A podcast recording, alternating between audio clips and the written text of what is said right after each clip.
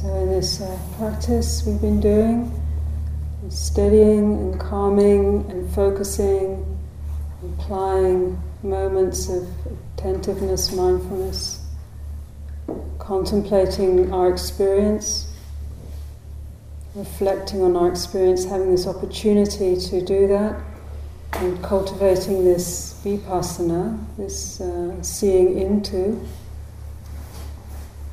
as the Buddha said, reflecting on the nature of phenomena as changing, We've been focusing on this changeable nature of our experience, how it's constantly shifting and changing, everything we can observe, everything we can notice as an object to the knowing of the citta, the knowing of the heart has this anicca. It's always in a state of flux and change.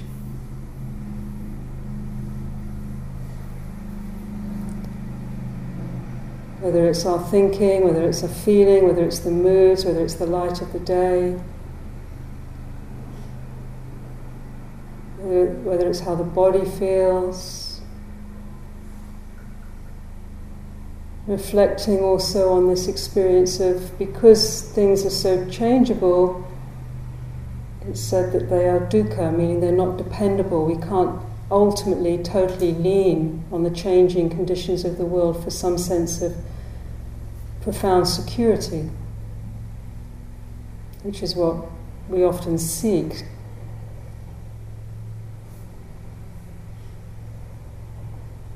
So that's why we often feel so unsettled because we keep leaning on things that can't give us the stability we seek.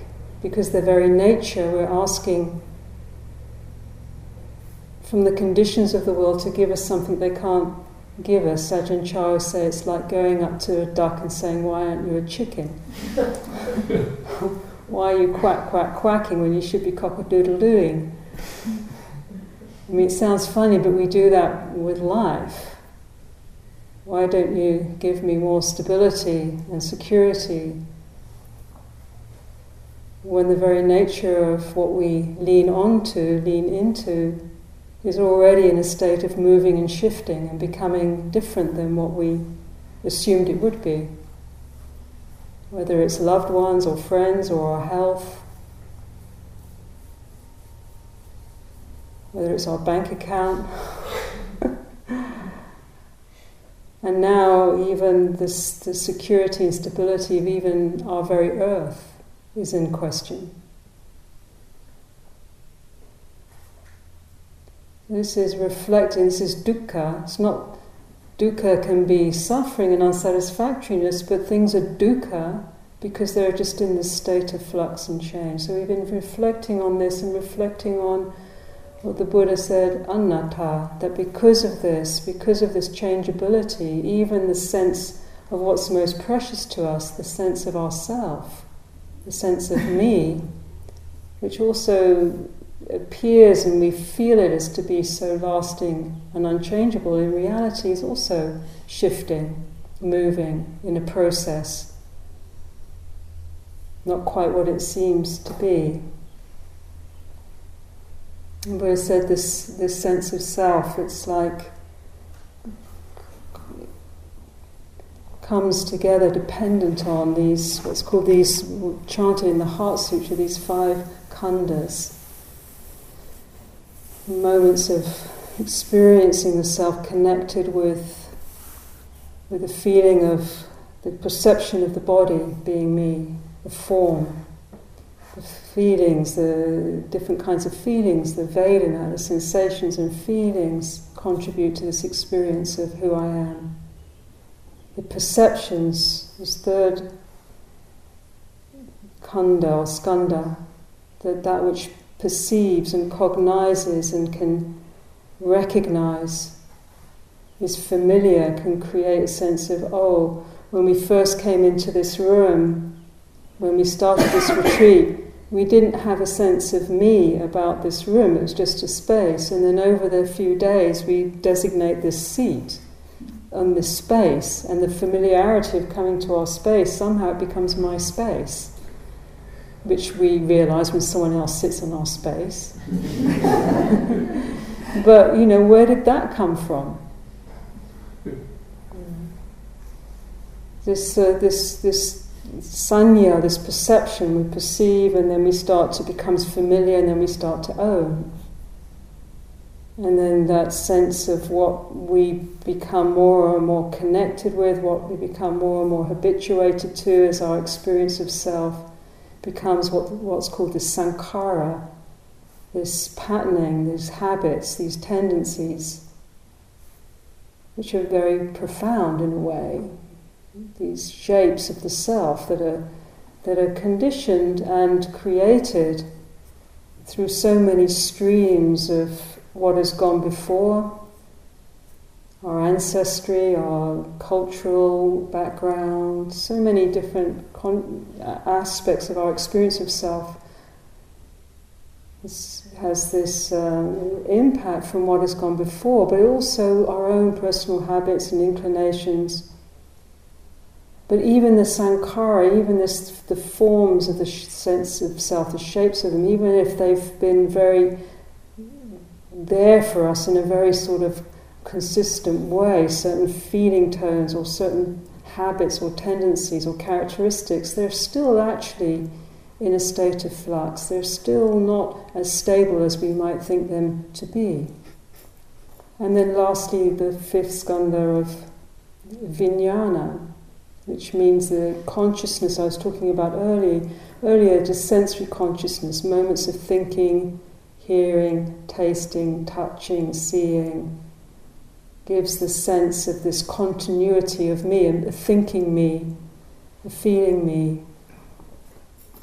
But sometimes this vijnana, sensory consciousness, is likened to electricity. It move, it's moving from one sense door to another, a moment of thinking, seeing, feeling, remembering, and it gives this sense of some sort of continuity. But actually, as we look more and more deeply, through this insight, we starts just this constant creation of the self begins to there's a slowing down, and we see it's porous, it's full of holes, it's full of gaps, and it's also very inconsistent. The self in the morning is often very different than the one in the evening. Mm, yes, that should give us a clue. So, this is why the Buddha said that the characteristic of this experience of self is anatta. It doesn't have a, a fundamental solidity and essence to it. It's a, it's a changeable process almost. It's not that it doesn't exist, it exists in the same way, he said, like if you think of the river Ganges we can even visualize it. He said there's a river, there's, we know it's there, it exists. You know, people go and bathe in it, and ships sail on it, and I don't know if ships, but boats. But if you went up to try and capture the Ganges and put your hands into it and pulled it up into your hands, it would just run through your fingers or you just look and it would just be bubbles and foam on the surface. And he said, This is the, the, same metaphor for the sense of self, the sense of who we are. It exists, it has a flow, it has a continuity, it has a, a, a certain reality, but if we actually look into it and try to capture, we can't. Can't quite put our finger on. So as we as we you know, in the as we start to notice this this change, as we've been contemplating this shifting, moving, even the most intimate experience of ourself is also subject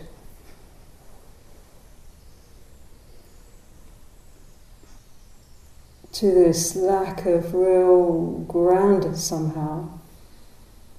Something we can't totally lean into because it's moving then what, what we might begin to actually see is that there is that which is just present, which can notice that which is changing, which we perhaps have had a sense today to be able to really begin to have moments of really just seeing that which just is present, noticing, aware.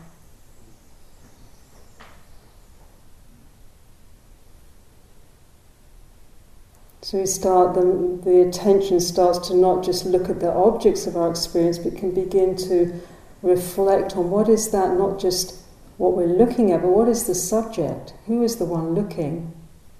What is the one noticing? What is this knowing? What is this primary sense of the. If there wasn't this illumination of the awareness, we wouldn't even notice anything. But what is that which illuminates our experience? What is that?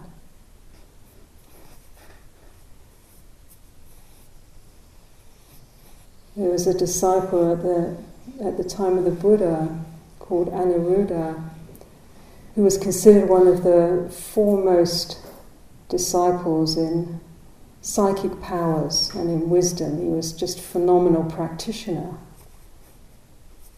And one day he went to Sariputra, who appears in the Heart Sutra, and he said, Oh, Sariputra, I am foremost in psychic powers. There's nothing about the, all the different realms of existence that I don't know about. I can see so much I'm, and what's more, I'm the most mindful person in the whole Sangha. Maybe a little bit of conceit there, but you know, I'm really, really, really mindful all the time. But I still suffer. I still experience suffering. And Sariputra gave Anuruddha a teaching. He said, Well, you know, you're you know, your, your estimation of yourself is connected with a little bit of conceit. it wasn't that it wasn't true, but he hadn't still emptied the sense of self. There was still some sense of me doing it. And so, Sariputra said, Anuruddha, turn your mind to the deathless. Stop looking at the objects and perfecting in, in you know, perfecting your skills in relationship to the objects of your experience, even a very, very refined experience, turn your mind to that which is unshakable, unmoving, which is actually transcends by its very nature. The sense of me being the mindful one, or doing it, or the sense of self that's become very, very capable as a meditator or whatever we're doing, turn your mind to that which is immovable, which is this most subtle aspect of the Dharma.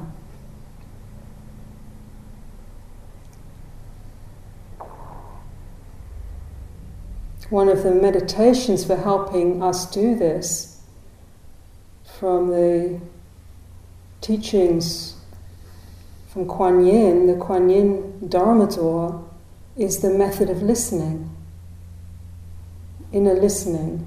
Because when, when with this turning the mind, turning back to recognize the fundamental ground, the ground of the mind, the awareness of the mind, there's we can actually almost it's there's the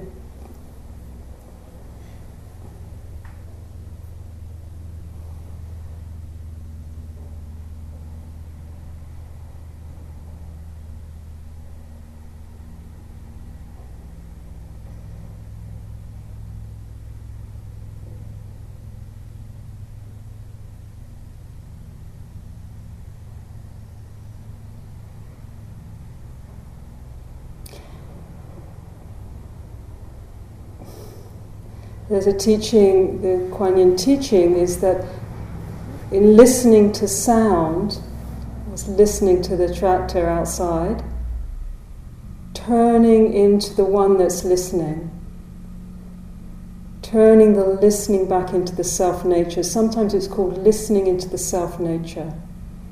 Not the self that's the changeable self, but listening into the deeper nature listening back into the core, listening into the ground, listening into the heart.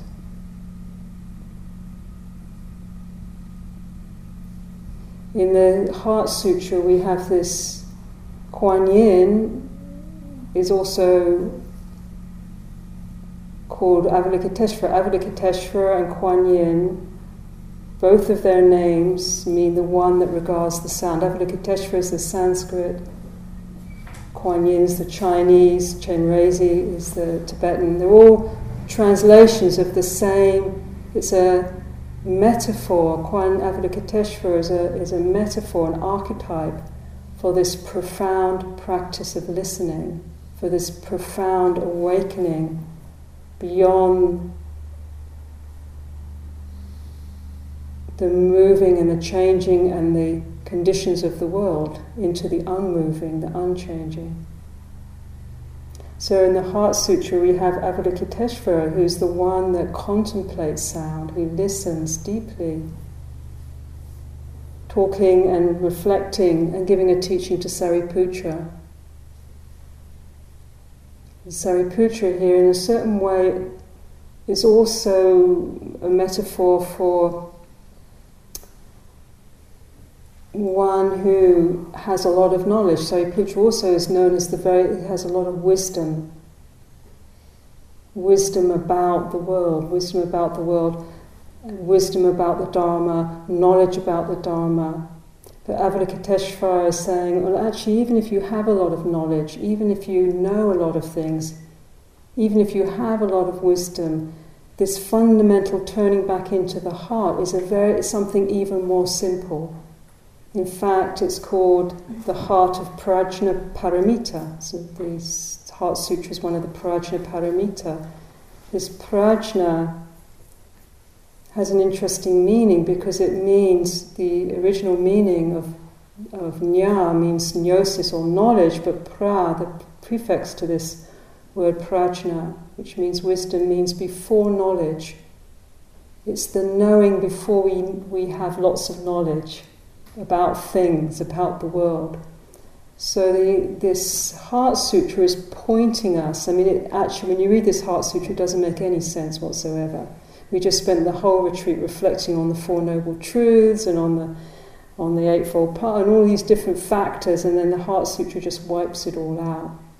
It says there is no suffering, there is no path, there is no way, there is no eyes, there is no ears, there is no. It's like, what is it talking about? It doesn't make any sense.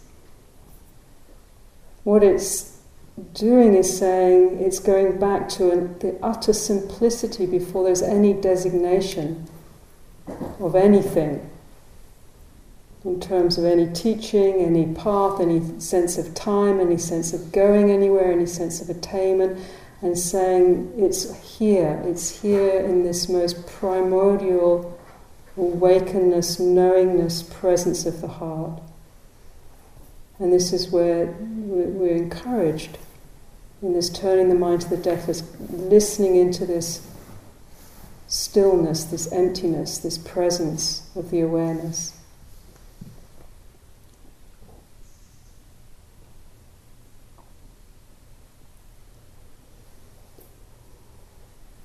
It's not a, it's a, it's a very, in a way, very simple and humble teaching because it's a teaching that's encouraging us to let go even of our attainments, even of our brilliance. In a certain way, we, we're very brilliant as human beings. We've created an enormous, unbelievable amount of technology and on every sphere of hum- in medicines and in every sphere of human life, we've created this incredible ability and power to manipulate the objective world. But we haven't, somehow, we haven't really returned to this, the subject. Who is the one doing? Who is, what is, what is at the heart of all this creativity? Avalokiteshvara also means the one who creates, as this Shvara, Ishvara means to create, is the one who regards and contemplates these creations, but knows that all creations return back into this, into this heart, into this profound prajna, knowing present heart, and is encouraging us to, to return to this heart.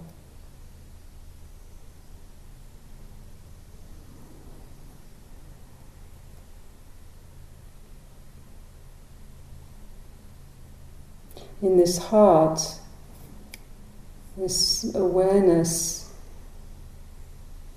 in the recognition of this awareness, we, we, we move into the understanding that it's a seamless world, there is no out there. This heart includes everything. The mind that goes out and makes distinctions and objects splits the world into 10,000 pieces. Who we like, who we don't, who's a friend, who's an enemy, which country, which boundaries, which. It just creates huge complexity. Whereas in this depth of the prajna, the knowing present heart, that dissolves, all the complexities dissolve. That's why it's no eyes, no ears, no distinctions.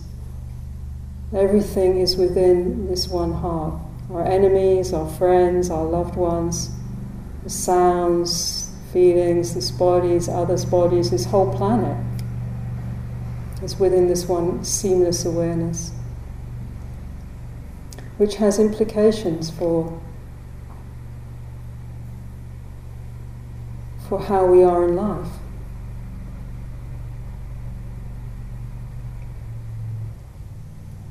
One of the in this in the Sanskrit, this Heart Sutra, one of the very first phrases that it opens with is the word iha sariputra, which means here. This heart's always it's saying here, it's always here this deathless, this unshakable, this unmoving, this knowing present prajnaha. It's not an attainment. It's not somewhere that we get to. And later in, in the sutra, it talks about waking up, leaving dream thinking far behind, waking into the utter simplicity of here leaving behind all the dreams. But we're, in a way, we're, we're waking. When we wake up, we wake up, it's not easy to wake up, actually, as we've been finding out. We want to sleep, we want to dream on, it's much easier. To wake up is actually, it's like, can be quite shocking. For the Buddha, it was shocking when he first started to wake up and he saw, as I was saying last night, those heavenly messengers. It shook him into reality, the impermanence. When we awaken, as we start to awaken, what we thought we might first be doing, somehow floating away and above and out of our incarnation, we actually start to move through our incarnation and all the layers of our wounds and our challenges and our relationships, and it all starts to un- have to be unpackaged. It all starts to become conscious. That's why it's not that easy to do this work. Once we really start to awaken and we're not just meditating to try and have a, a peaceful bit and then the rest of life we somehow get tumbled around in until we get back to our peaceful bit. And even more profoundly, in this awakening into the depth of the, the reality, of our reality, as we deepen into reality, we realize there is a seamless world. There is no outside somehow that we're going to get away from everything else. which is what we'd like to so much do in our spiritual practice, just get away from it all. But actually, we're awakening to realize we're in, woven into the seamless web, web of life. And we're waking up into a nightmare actually now. We're not waking up into Camelot and the American dream. Sorry you know, that we've tried to create on earth, the perfect world. We've tried to, we've kind of done a Frankenstein. We've used our powers to manipulate, to bring about this perfect world, and we've created a, a, a machine gone out of control. Where we're facing the very likelihood of a complete and utter environmental breakdown. we have this destruction going on of our ecosystems, the Amazon and the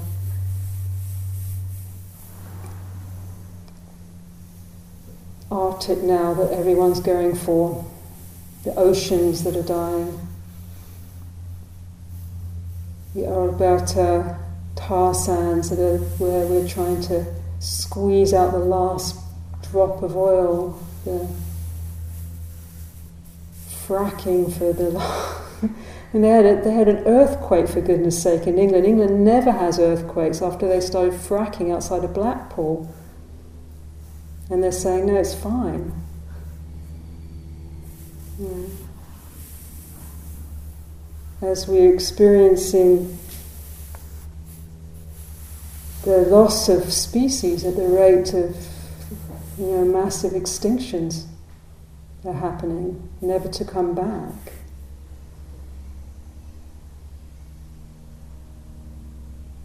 It's just shocking. It's just it's not waking up to a nice picture.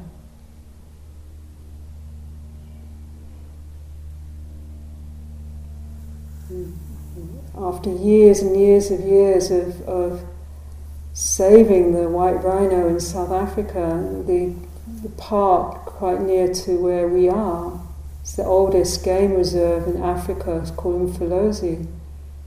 They're now being decimated for their horns so that some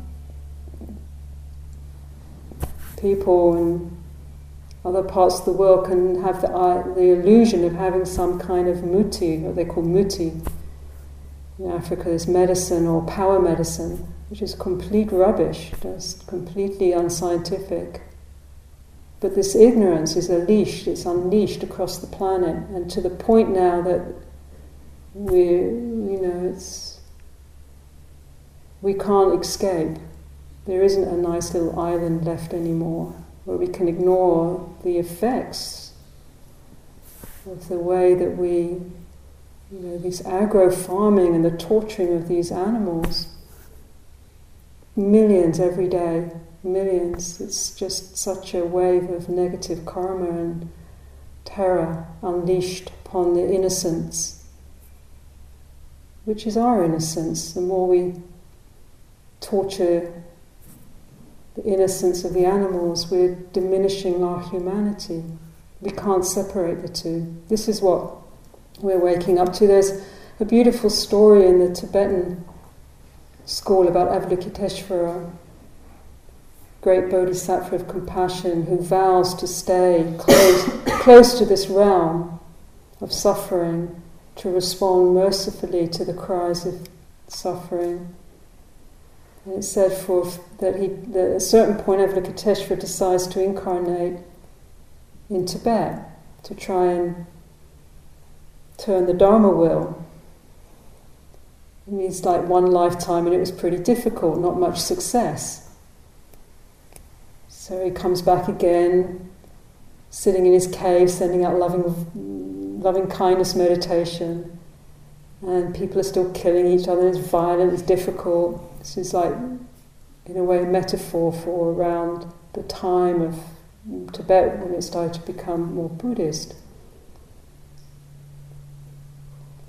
Second lifetime, pretty difficult. Third lifetime, lands up absolutely devastated, starts crying, weeping, gives up in a complete mess. And his guru, Amitabha, who represents, Amitabha represents the pure, limitless light and life of the pure mind, descends and says to Avalokiteshvara, What's up?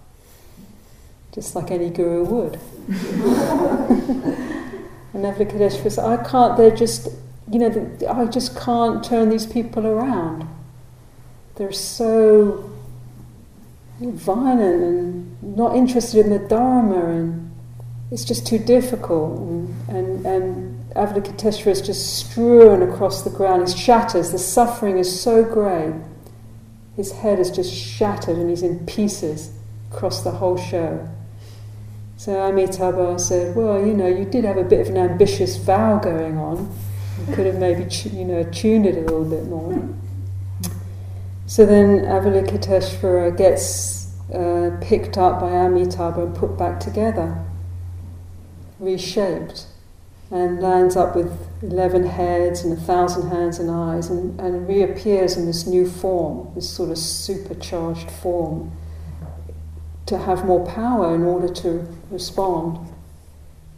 In each of the hands and eyes are these, like Kuan Yin's hands and eyes, Avalokiteshvara's hands and eyes, are these skills to respond to whatever circumstance arises which emerge from this the depth of this awakened mind. This awakened mind,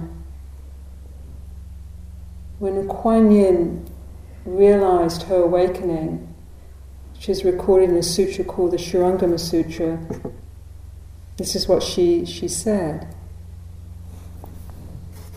When she really entered the depth, when we let go of our clinging and our de- determination to try and find ourselves in the world of form, when she let that go and completely plunged into the profound true emptiness. She said, Suddenly I transcended the mundane and transcendental worlds, and throughout the ten directions a perfect brightness prevailed. I obtained two supreme states. This is Kuan Yin or Avalokiteshvara talking about her enlightenment.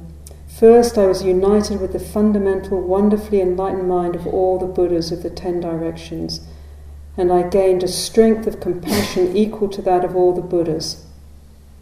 There's this enlightenment, there was a recognition in the awakening that that's not that awakening is the same as all awakened beings, all Buddhas. Secondly, I was united below with all living beings in the six paths, and I gained a kind regard for all living beings.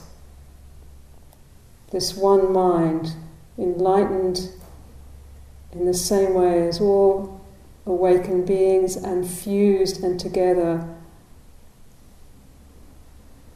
and one with all living beings. This is the nature of awakened mind. And yet, within that sense of all living beings, living beings are there, they're appearing in forms, and yet there's also this fundamental emptiness. Emptiness is form, form is emptiness. In the form, or as Master Hua would say, emptiness, the fundamental nature of reality is empty, but it's not empty because there's wonderful existence, living beings forms, day, night, shapes, sounds, sights, trees, oceans, forests, mountains, deserts, all appearing, emerging from this emptiness. So it's not really empty because there's wonderful existence. However, wonderful existence doesn't exist. You try and find something solid, it doesn't really exist because it's empty. It keeps dissolving on us. We keep trying to hold and it dissolves. So it's neither empty nor existing, neither existing nor empty. This is a, in the territory of the Heart Sutra. Basically, it's just making your mind just go boing, which is what it's meant to do. Can't figure it out. We can't figure it out. It's a koan. Some, some practitioners just chant this Heart Sutra and just allow it as a koan, just allow it to keep working on you. Don't try and think it through, just allow it to keep touching, touching the heart, touching us, encouraging us to go beyond, beyond this gatte, gate, paragate, parasamgate, beyond, beyond all our ideas, beyond our thoughts, beyond our clinging, beyond our hopes, beyond our fears, beyond everything we know until we touch this present aware, intelligent, knowing, responsive heart that is fused and connected within the whole web of existence, and yet unmoving and timeless. And here for the joy and here for the suffering. And when suffering comes and it shatters us, as it did Avalokiteshvara, from that profound returning back into that deeper listening of the heart, which is only ever here. We become reshaped again and again and again, strengthened, able to meet the conditions of life in a, in a more trusting way, knowing that wisdom will be there for us, knowing that we can, our nature is compassionate, our nature is wise, our nature is responsive. Once we know and can practice this inner listening, that the nature of this world is miraculous, is mysterious. It's not quite as mechanical as we might have thought it was. Miracles happen. And this is the territory of Kuan Yin. Kuan Yin is also about miracles, miraculous response. There's a whole practice connected with Kuan Yin. There's this profound depth of wisdom going into the emptiness of the Heart Sutra, and then there are teachings about calling on Kuan Yin. As human beings, recognizing we need help. We can't do it. We can't function from the same place we've been functioning and hope to fix the problems we've created. We have to make some kind of quantum shift into a whole different way of understanding our reality. We have to know it's a seamless world. We have to know that if we harm something over there, bomb someplace over there, we're bombing ourselves. If we slaughter these poor creatures in the most despicable ways, we're slaughtering something within ourselves. You know, that's the world we're now living in, that's the world we're waking up to.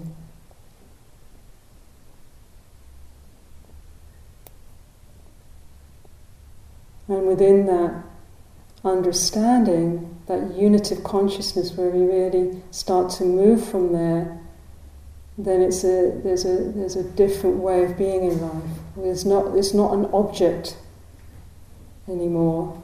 The world isn't an object to us, it's a part of us. We feel it.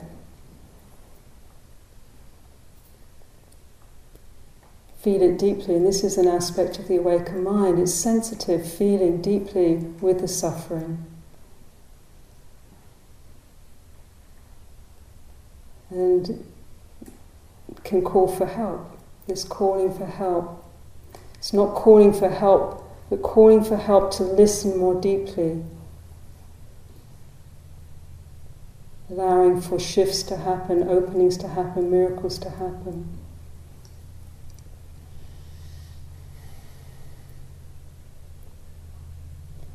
In the, when we were fir- our first, um, one of our first long retreats that Kittisaro and I did, we had been in South Africa for um, a number of years, and we were also quite magically, mysteriously, really gifted this piece of land after we'd been in South Africa for about two weeks.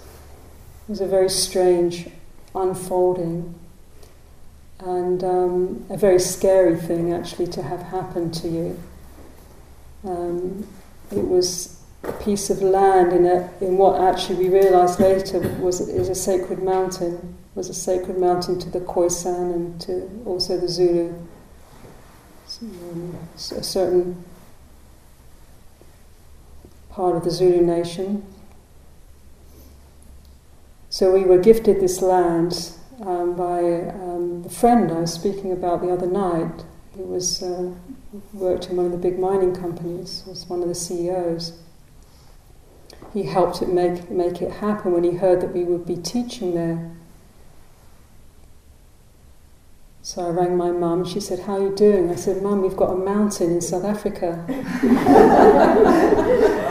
I just left the monastery, and that was my next big piece of news. she was like, "Oh no," you know. She's just like a regular working class lady. You know, it's like, "Oh no, now I've got to tell the neighbours."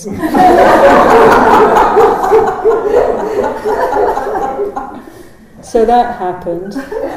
And we didn't have any money or any bank accounts. I don't quite know how it happened, but it happened. And um, and then at a certain point, we actually tried to get some money together. And but we got to a point where we about four years into this this experience, we went back. We got residency. We became South African residents. We started working there this land had been deserted, it was really overgrown, um, and it had been invaded by these invasive gum and pine trees,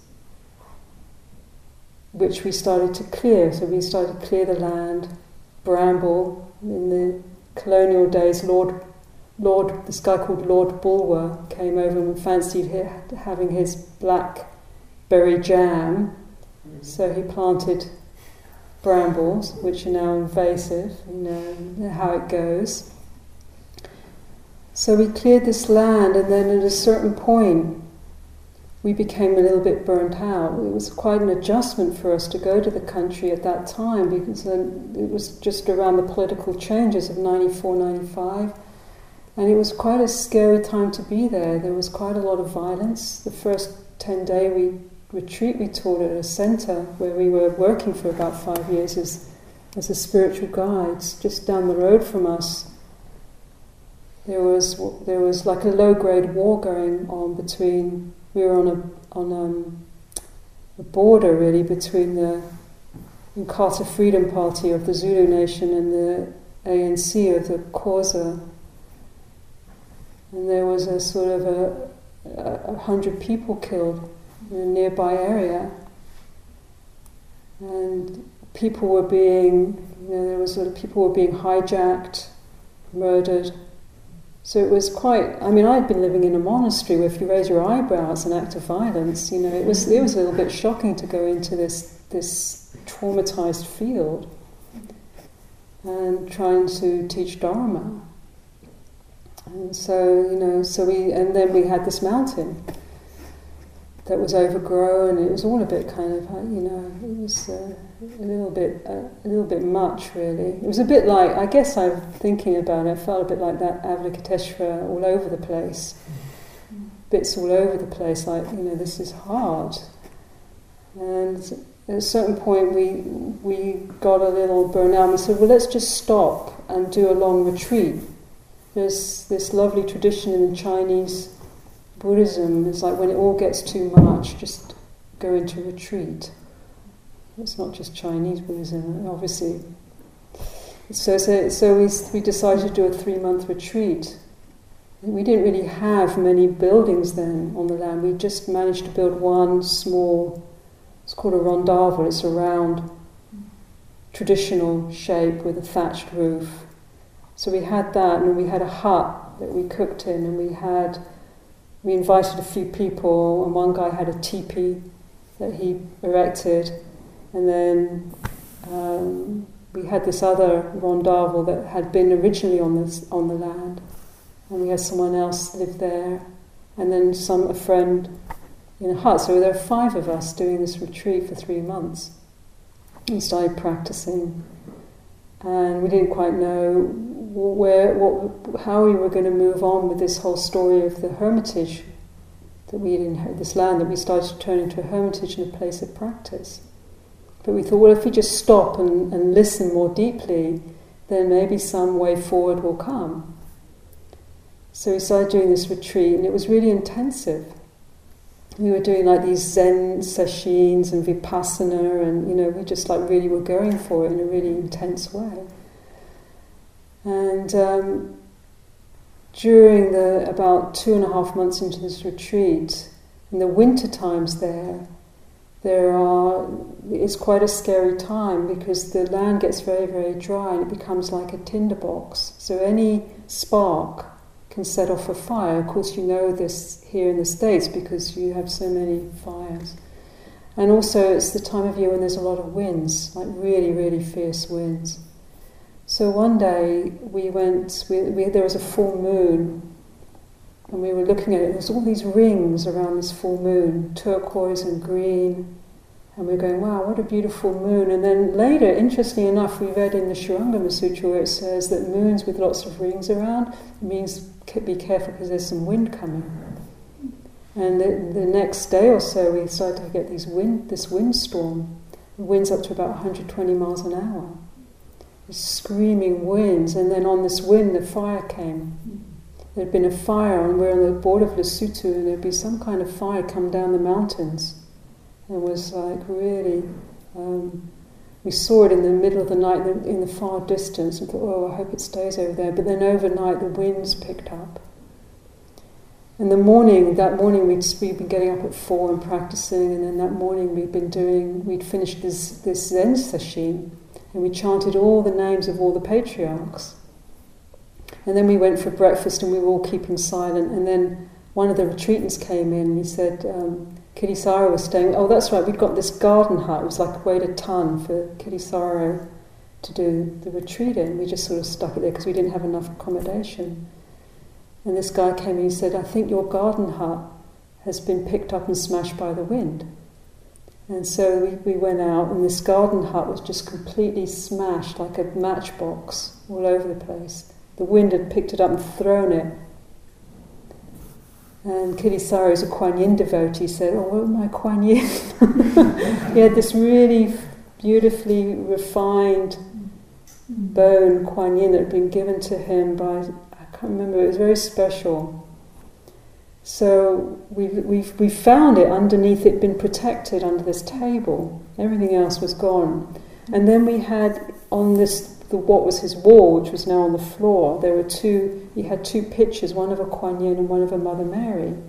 And he said, oh, I really, you know, the wind is just going crazy. But he said, I really like want to keep these pictures. Shows our priority. You know, it's like, where's the Kuan Yin? So we get the, I got the pictures of the Kuan Yin and the Mother Mary, and I carefully took them back because to the, to, to the house where I'd been staying in, and put them in the drawer there. So that was the morning. And then by the afternoon, the fire started to come. And, come, and it just came like a river of fire towards us. Now, we were so like, I think, a little bit inflated in our meditation that the guys said, Well, we'll just start doing mantras and we'll stop the fire. so they're all standing there in a line, and meanwhile, I'm a bit more practical. I mean, I like mantras, but there is a limit. So I was just like going kind of crazy, saying, No, we got to get out of here. We got to get out of here. Let's just go and get a few bits, go and get the teddy bears, whatever you want to save, and uh, get, get the dog. And so we had to really run for it. You know, they, they actually did. They stopped the fire for a moment. They were doing these mantras at the fire, and it stopped. It kind of the wind died down, and they all looked at each other and went, "That's pretty good." As soon as they thought they were started again. So we had to drive. We had to drive down the road. This fire came straight through the hermitage, and we sort of sat it out for a few hours, and. Um, people started coming in helicopters and they were trying to put it out. And they got it under control. And eventually we came back to the Hermitage. And the whole thing was, you know, I, I was just sitting on the road thinking, that's it, that's the end of the South Africa story. That's the end of the Hermitage and the few buildings that we'd managed to put up. And I was like, oh, that's a relief. Because it's like stressful to own things.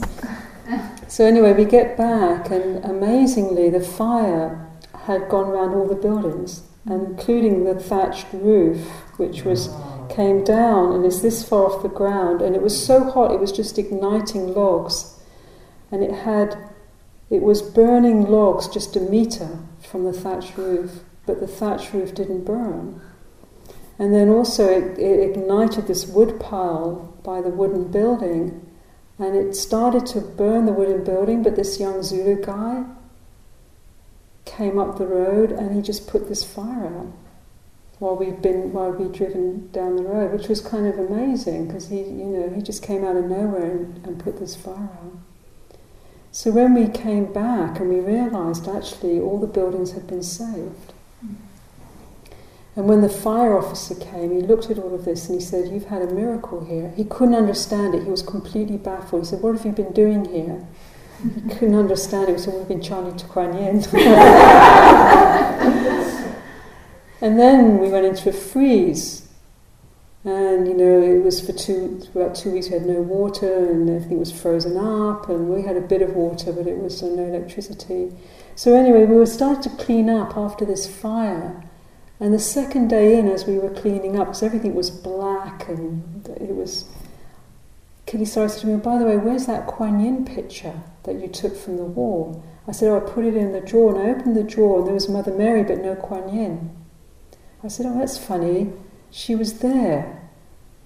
And then the next day, that same Kuan Yin picture, we'd been walking in and out of this hut, which we were using as a kitchen, as a kitchen many, many times, clearing up. And then suddenly, this Kuan Yin picture just turned up in front of the door by the hut, just completely miraculously. Mm. It just hadn't been there before. Mm.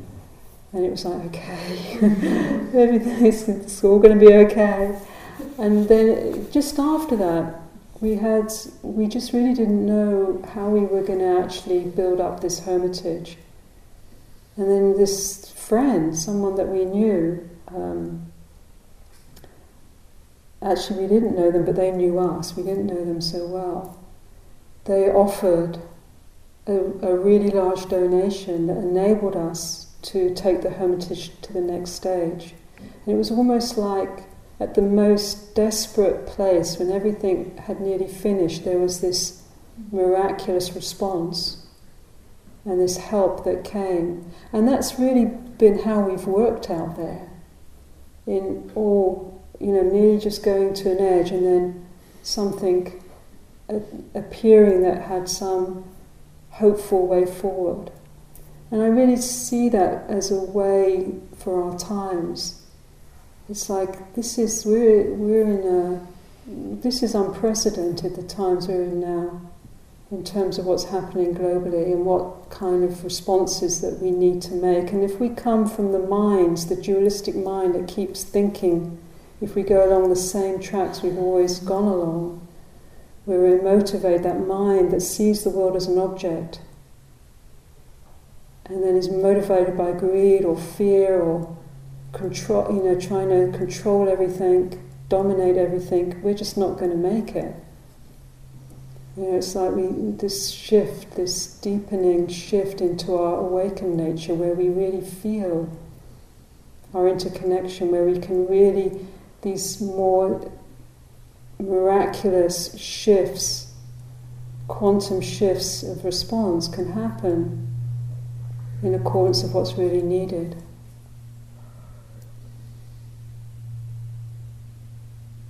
So, in this, this teaching, this practice, is in, encourages us not to lose. In this, the end of the Heart Sutra, it says this teaching is true and not false. This spiritual mantra, this great bright mantra, supreme mantra, unequaled mantra, it can remove all suffering. It is genuine and not false. This is why the mantra of Prajnaparamita was spoken. It's, uh, it's saying, don't give up on your heart. Don't give up. It's not false. We think what is real is really real, and yet it is kind of real, but it's unreal. It's dreamlike. And what is what we assume is unreal is really real. It's our our true depth of our listening, aware, present, sensitive heart. This is real. This is our refuge. This is the source of the connection with the Buddha mind. This is the Buddha mind. This is the Kuan Yin that's responsive, that's sensitive, that's fills its oneness with all, all of life.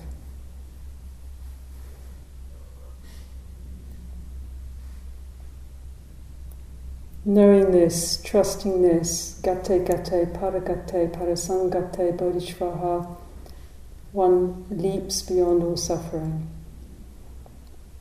May it be so.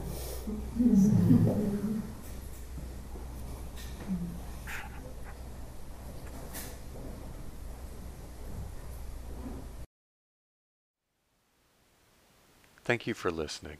To learn how you can support the teachers and Dharma Seed, please visit dharmaseed.org slash donate.